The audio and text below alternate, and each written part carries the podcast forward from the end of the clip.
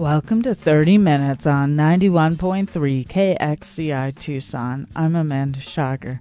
Today on 30 Minutes, we feature a recording from the 2013 Tucson Festival of Books. Ernesto Portillo Jr., columnist for the Arizona Daily Star and editor of La Estrella de Tucson, the Star's Spanish language weekly, interviewed Gustavo Arellano, author of the syndicated Ask a Mexican column. Gustavo Arellano is editor of the Orange County Weekly. The two discussed Arellano's book, Taco USA How Mexican Food Conquered America. As I was approaching the, the building, there was this long line out of Koffler, and I thought, oh my gosh, all those people want to see Gustavo. okay, so they, they, they weren't here to see Gustavo, but thank you for, for being here and joining me this afternoon with uh, Gustavo Arellano. As many of you know, is editor of the OC Weekly, that would be Orange County for those of you who don't know. Uh, he is also an author of several books, uh, including Ask a Mexican, which is one of the uh, cheapest ways to put a book together. It's a collection of his columns, Ask a Mexican, which is uh, carried by the uh, Tucson Weekly. His other book is Orange County, A Personal History, which I would have brought, but it was overdue at the library. I had to uh, take it back. but it's a very thin, thin book because it's his memoirs, and since he's around 30 ish, there's not much he uh, wrote about. But his latest book, and the reason we're here uh, with Gustavo, is Taco USA How Mexican Food Conquered America. In other words, it's a reconquista of the Southwest through the stomachs of the Americanos. Bienvenido, Gustavo Arellano. Thank you. Thank you for coming. Thank you. Or, or actually, as the New York Times once said, when salsa took when salsa took over ketchup as America's top-selling condiment, they said it was a manifest destiny of good taste. There you go. and in the book, if you haven't read it yet, it's a very interesting chronicle of the history of, of uh, and the development of Mexican food in this country, as it was introduced by immigrants and then appropriated by by uh, Americanos and then taken back by, by Mexicanos and transformed into Taco Bell which I that part of the book was for me was one of the most interesting, and there's a lot of interesting parts of the book. But the Taco Bell side, and you're from Orange County, mm-hmm. uh, and Taco Bell is headquartered uh, in in Irvine. Um, for those who haven't read the book, uh, tell us a little bit about Taco Bell, which for many people I think uh, reflects or uh, high Mexican cuisine in this country. Taco Bell is, of course, the largest Mexican food company in the world. Um, revenue into the billions of dollars. They're just coming out with this new Doritos Loco, Cool Ranch Taco. So it's it's the company everyone who loves Mexican food, which is everyone in the United States, everyone loves to hate on Taco Bell. But its its foundation actually is goes back to this small little cafe in San Bernardino, California, so all the way out there in the Inland Empire. And a young man by the name of Glenn Bell, who is the Bell of Taco Bell. So there is a man, there is a Bell in Taco Bell. Glenn Bell was this uh, World War II vet who wanted to make millions. He wanted to make millions, and so he decided he was going to do it via Mexican food, and he was going to do it via the taco. So what he did, he had this cafe, this little uh, hot dog stand in the west side body of San Bernardino, where historically mo- all the Mexicans in San Bernardino lived, and especially in those segregated eras. And he made it right across the street from this restaurant called Mitla Cafe. And so his hot dogs weren't selling, his hamburgers weren't selling, so he's like, I'm gonna start making tacos. So every night after he'd close up his uh, hot dog store, he'd go across the street to Mitla Cafe, eat the tacos, then go back and try to make it. Eventually, he would do that so often that the owners of Mitla said, "You know what? Instead of you trying to steal our recipe, just come into the kitchen and we'll teach you how to make our tacos." So he ended up doing that, and you know, it was the taco that spawned a multi-billion-dollar empire. From there, it just exploded, and now this year, uh, this year it's celebrating its 50th anniversary. Taco Bell is. Of course, at the same time, Mitla Cafe, they're still around. They're celebrating their 75th anniversary. So in the book, in the book, I go back to Mitla Cafe. I talk to the daughter-in-law of the founders of Mitla Cafe, and I tell them, like, do you get like, do you have any reservations or any qualms about a man taking your family's taco recipe and making billions of dollars off of it? She's like, nah. They've been around 50 years. We've been around 75, and our tacos are better. So it's all good. so there. Yeah. uh, throughout your book, there is a, a list of um, of uh, firsts. Uh, who was the first to develop the taco? Who was the first to develop the um, the frozen margarita uh, machine? Um, how how difficult was it to document all these firsts, firsts, firsts? Uh, and how how sure are you today about um, the these uh, first claims of first? All these 1st mm-hmm. yes. I, although we all love Mexican food, the documentation of Mexican food, and actually the documentation of food history in this country is severely, severely lacking. Uh, not just for Mexican food, you know, history of Italian food, just history of any food in this country. And so, doing the research, it was difficult because there was none. Usually, if you do a history book, you go to archives, you go to what's previously been written on the subject, and there was next to nothing. Really, um, geez there's one book got, written by a man named Jeffrey Pilcher who's really good called Que Vivan los Tamales. And there were a couple of other tomes on Mexican food, but nothing as you know as uh, all encompassing as what I did. So what I had to do was literally bits and pieces, try to find any the little archives that there were there, try to find them, knowing the lay of the land when it came to Mexican restaurants across the United States, not just in Southern California, but obviously here in Arizona and Tucson, all across the United States. And more importantly than anything, though, going to newspaper archives and just digging, digging, digging, finding uh, stories, finding coupons, finding ads that could lead me to these firsts. Of course, first, they're always very contested. What was the first this, this, and that? And I make very few claims as saying, like, this is the authentic first. So, for instance, no one really knows who invented the margarita. The margarita, which uh, you know, one of the most popular cocktails in the United States, no one knows who invented it. Some people say it was actually, you know, who invented it and where. Some people say it was invented in, you know, take your pick, Tijuana or Juarez. Then it was a take on an old drink called a tequila daisy, and a daisy, of course, in Spanish is a margarita. So the, I think that's the most uh, that's the most plausible uh, theory. But then others just go through the roof. Another one says, you know, it was invented in Hollywood at an old bar. Another one says it was invented in, you know, Juarez or El Paso or San Diego or, or um, Tijuana. The funniest theory was that it was named after Rita Hayworth, uh, because she used to be a Tijuana dancer, and so it was named in her honor because her real name is Margarita. So yeah, that's not true. Um, but this idea of the frozen margarita machine, that is true. It was invented by a man named Mariano Martinez from Dallas, Texas, and I'm not the one who's saying it's the first one. No less an authority than the Smithsonian. They've deemed it the world's first frozen margarita machine, and they actually currently have it at exi- on exhibit at the National History, the National Museum of American History. Under the, heavy guard, probably. Under heavy guard, because people are trying to like mm-hmm. pull the crank down to get that frosty swirl. You know, the frosty swirl. That's what they're trying to do. The fact that the margarita frozen machine is in the Smithsonian reflects to you. What does it reflect? It uh, reflects the fact of the importance of Mexican food to this country. No less an authority than the Smithsonian is saying this is American history. And not only that, I mean, Mexican food in general is a multi-billion dollar industry, but then you start segmenting it, there's still multi-billion dollar industry. So Taco Bell alone, multi-billion multi-billion dollar empire. Mexican uh, uh, sales of Mexican alcohol, whether it's the beers or the now the, you know the liquors, the tequila, the mezcal, in the billions of dollars tortillas. And I'm just talking about tortillas. I'm not talking about its children, corn chips and Doritos and Fritos and all that. Just tortillas alone.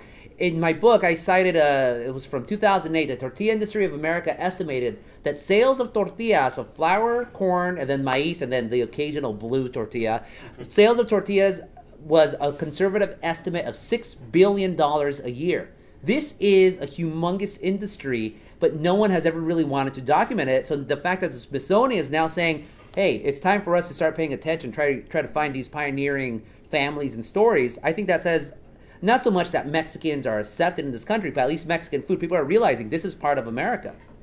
When you decided to document the history of Mexican food, um, were you drunk at the time? I'm drunk right now. Oh, okay. Yeah. You know, I, That's I, later. I mean, to think of, of, of, the immense amount of uh, research you'd have to do and the, uh, um, the, the great number of uh, chile rellenos and taco combination plates one, two, and three that you'd have to eat. I'm surprised you're as thin as you are. Um, what, how, did this uh, come about, uh, the idea of, of, documenting, again, this very vast history? Well, it was easy. Uh, research for this book meant I got to travel for two years across the United States eating Mexican food. Yeah, yeah, that is really. and he's complaining about his work. That's really, really hard. But for me, what was it? I'm a reporter by trade. Like I live for stories that are not told, or I live for stories that are maligned or just told wrong. And in doing this, you know, doing my preliminary research, I, at first I didn't want to do the book. Actually, my agent was the one who suggested it to me because I'm also I'm the food editor at the OC Weekly. I've been I've been reviewing restaurants for over a decade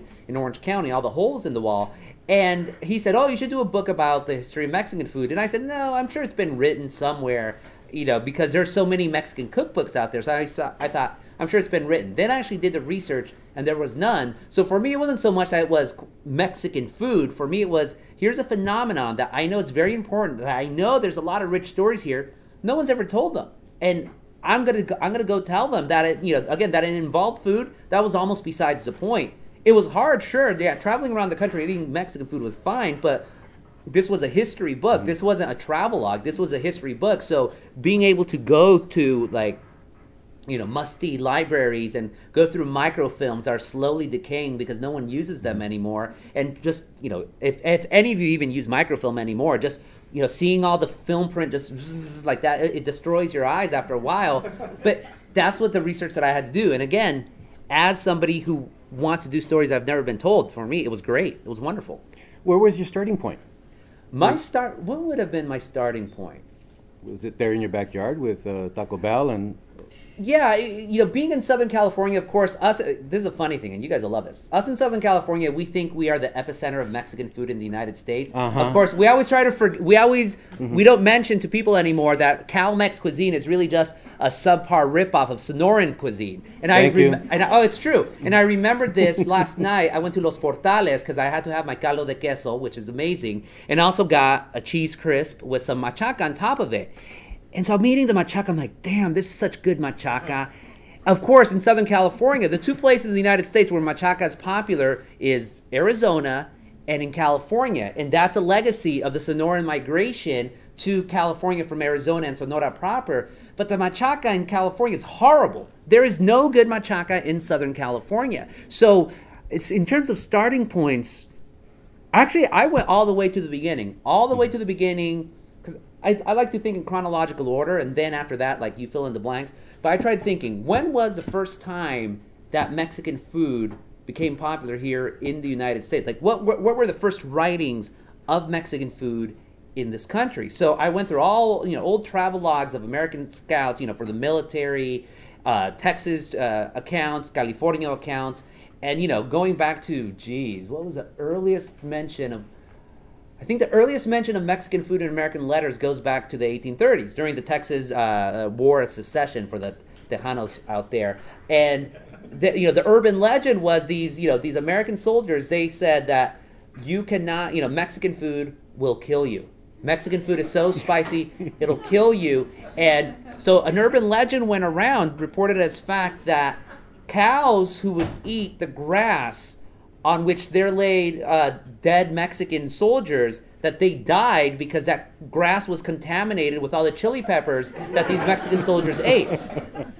So going all the way back to the 1830s, and then just going from there, just seeing how Mexican food evolved, like and you know, and all of this, none, none of this had been. Uh, uh, grouped together in the annals of food history, but of course in the in the annals of Texas, these were just a travelogue. So from there, just connecting the dots.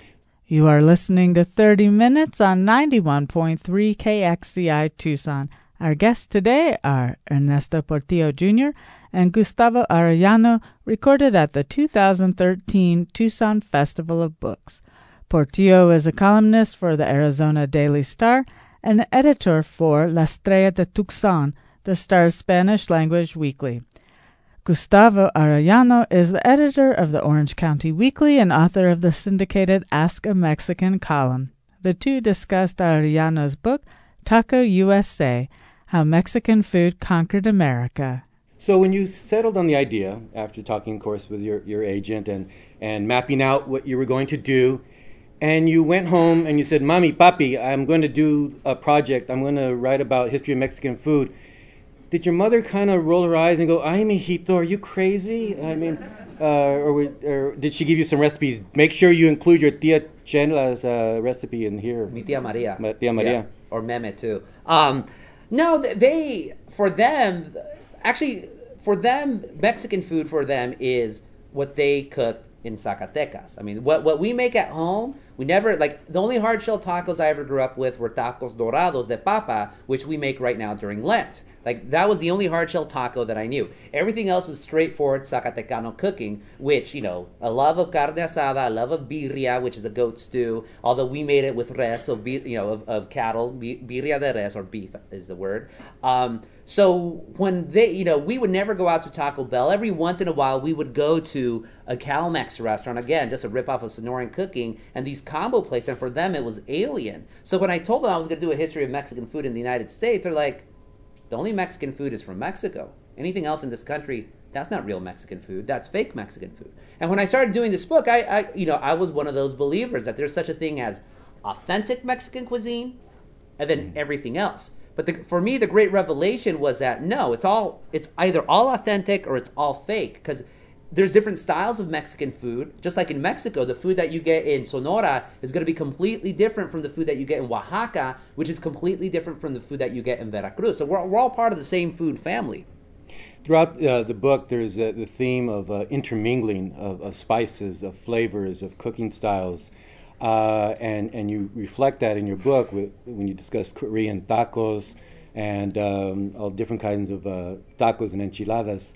Um, since you've closed your book, what new trends do you see emerging in, in comida mexicana in, in this country or, or in Mexico? Well, the the biggest trend right now, we're we're still going through the food truck phase. You know, loncheras. Well, I call them now Lux Loncheras. Some some people call them gourmet food trucks. But the dirty little secret that those kids don't want to tell you is at the end of the day, they still have to park right alongside the so-called roach coaches that were maligned for so long. So they're Lux Loncheras. That's what they are. Um, but the big trend, there's there's one trend that we're going through right now, which for me is just amazing. I call it the gentrification of Mexican alcohol. So for long, for a long, long time, tequila was just maligned. Oh, you know, I used to drink it back in the days in my sorority parties, and I got too drunk off of it, so I don't drink it anymore. In the past decade, you've seen now, gosh, everyone from Sammy Hagar to the descendants of Frida Kahlo to, um, you know, businessmen going down to Mexico, buying their tequila farm and selling everything from now they're making new categories like extra extra reposado añejo blah blah blah and charging you a pretty penny. That's been going on for a decade. But what's happening now is the new hip Mexican alcohol, mezcal, which to me blows my mind away because historically mezcal was raca. It was what the, I mean, the real raca, of course, is pulque, but we'll get to that in a bit. But mezcal was just, you know, it was what impolite men drank at bars, period. And never made it into the United States. It was just too harsh, too smoky. In the past five years, all the, the cocktail movement, all these hipsters, they're starting to bring up mezcal. They'll charge you $25 for a shot, and you'll see these hipsters and foodies gladly drink it down. That just blows my mind away. That's one trend. The other trend, though, this is what I always tell people. Like, if you really want to be a millionaire, and I've been saying this around the country, so hopefully there'll be a lot of millionaires. The one food trend that still hasn't hit, but and I'm surprised it hasn't, is tortas. You know, Mexican sandwiches. Americans love Mexican food. Americans love sandwiches. What is a torta if not just a French roll stuffed with Mexican ingredients? You know, the simplest torta, so some beans and rice if you want some, some carnes, you know, so let's just say here, carne seca, stuff that in, maybe put a jalapeno in there. It's perfect. It's absolutely perfect. Tortas have only come up in Mexican food in the past 25 years up to this country, but no one has yet blown it up on a level like say Chipotle did with burritos or Taco Bell did with the taco. So if one of you wants to be a millionaire, go at it. Seriously. Now, of course, there are a few restaurants that do serve tortas. In fact, one of your favorite restaurants uh, that he lists in his book, one of his top ten, is, is Güero Canelo. Uh, and uh, and he Yeah. Oh, now he salutes the Sonoran dog, and, and quite frankly, I don't like the Sonoran dog. I much prefer the torta at Güero Canelo. It has that fine, floury bread that's just incredible. Um, but uh, Canelo, you came across him how? You, you've been in Tucson, of course, many times. yeah. Who got you over there? I came here in 2007. I 2007.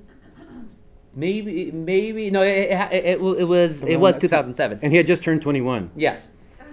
I, it was during Labor Day weekend. I went to Antigone Bookstore, uh, great feminist bookstore here in Tucson. And so before that, I had some students from the University of Arizona. They wanted to have uh, dinner with me because they wanted to interview me for something. So I told them, like, okay, take me to a place that, like, I, I want to get Mexican food, but take me to a place that will sell food that people from Tucson would like. So they take me to El Güero Canelo. And immediately I was blown away because we have bacon wrapped hot dogs in Southern California. They've been popular for the past decade. We just assumed though that they came from Tijuana. We didn't. We don't call them Sonoran dogs. We call them Tijuana dogs or TJ dogs or street dogs or ghetto dogs or barrio dogs. Everything but Sonoran dogs. So I go to El Güero Canelo. I'm like, wow, this is an amazing place. And of course, they're absolutely delicious. So I asked them like where did this come from? And then you know they told me the story of who, you know uh, the man who's El, El Güero Canelo and how he came from Tucson or rather from Sonora and how these bacon wrapped hot dogs you know are the thing in Tucson. Then I was driving around and I saw these little carts, I saw vans, I saw tents, I saw restaurants all with bacon wrapped hot dogs. And I was just blown away. So, actually, my book, I call them the fourth greatest Mexican restaurant in the entire United States. And I really do believe it. Just not just because the, the Sonoran dogs are delicious, but just the story. Americans can't comprehend that for the most at least outside of the Southwest. Like they'll say, bacon wrapped hot dogs? How's that a Mexican food? Because bacon's American, hot dogs, of course, quintessentially American. What makes it Mexican? And within the story of the Sonoran dog, I think is, first of all, it's a relatively recent phenomenon, but that tells, again, the story of the continued the continued uh, reinvention of Mexican food, and ultimately, yes, the big, uh, you know, the big fu to these purists who say there's such thing as authentic Mexican food because Sonoran dogs they are Mexican food, they absolutely are, and they're good. This reinvention again, this uh, again, this theme of, of, food being repackaged, reinvented. When uh, I read the early chapter of, of tamales being in, in, cans in the early part of uh, the last century, um, kind of made me sick a little. My goodness, I thought um, tamales in cans, but yet that's how they, they were packaged. And I think the, the, the part of the story with the, uh, the, different cities where you found them New York, Chicago, uh, and San Francisco. Um, you want to recount a little bit of yeah, that? Yeah, yeah. The can tamal. First, first and foremost, how many of you have eaten tamales from a can? A couple of oh, you know, really? a couple of folks here. Yes. I'm sorry, I take that back. Tam- and so, well, well here, here's the amazing thing. I ask this because here's the amazing thing. When, especially when I speak in front of uh, primarily Mexican audiences, no one believes me that there's such a thing as tamales in a can. That's right. That's number one. then when I tell them the story of tamales in a can, they're just blown away. And for, for me, of course, tamales in a can, they still exist. You can still buy them, although that industry is like plummeting because nowadays you have so many Mexicans across the country where you could just buy tamales made fresh.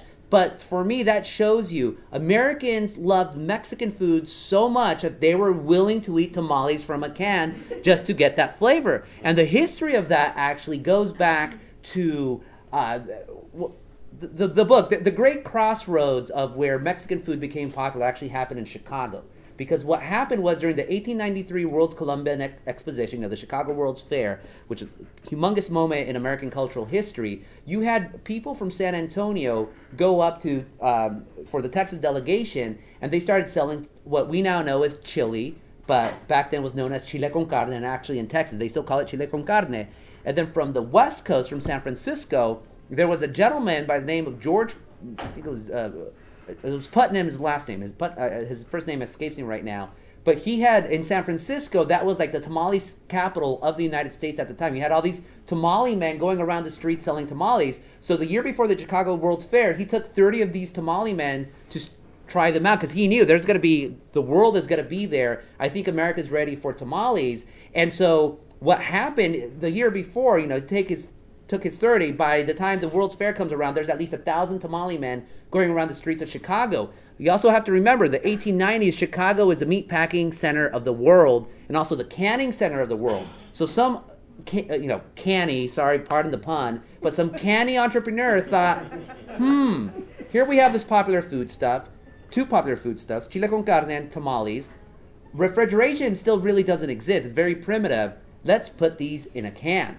So they started canning chili, immediately became a multi-million seller. To this day, we still buy chili in a can. In fact, chili, chile con carne became so popular that now we just consider it American chili.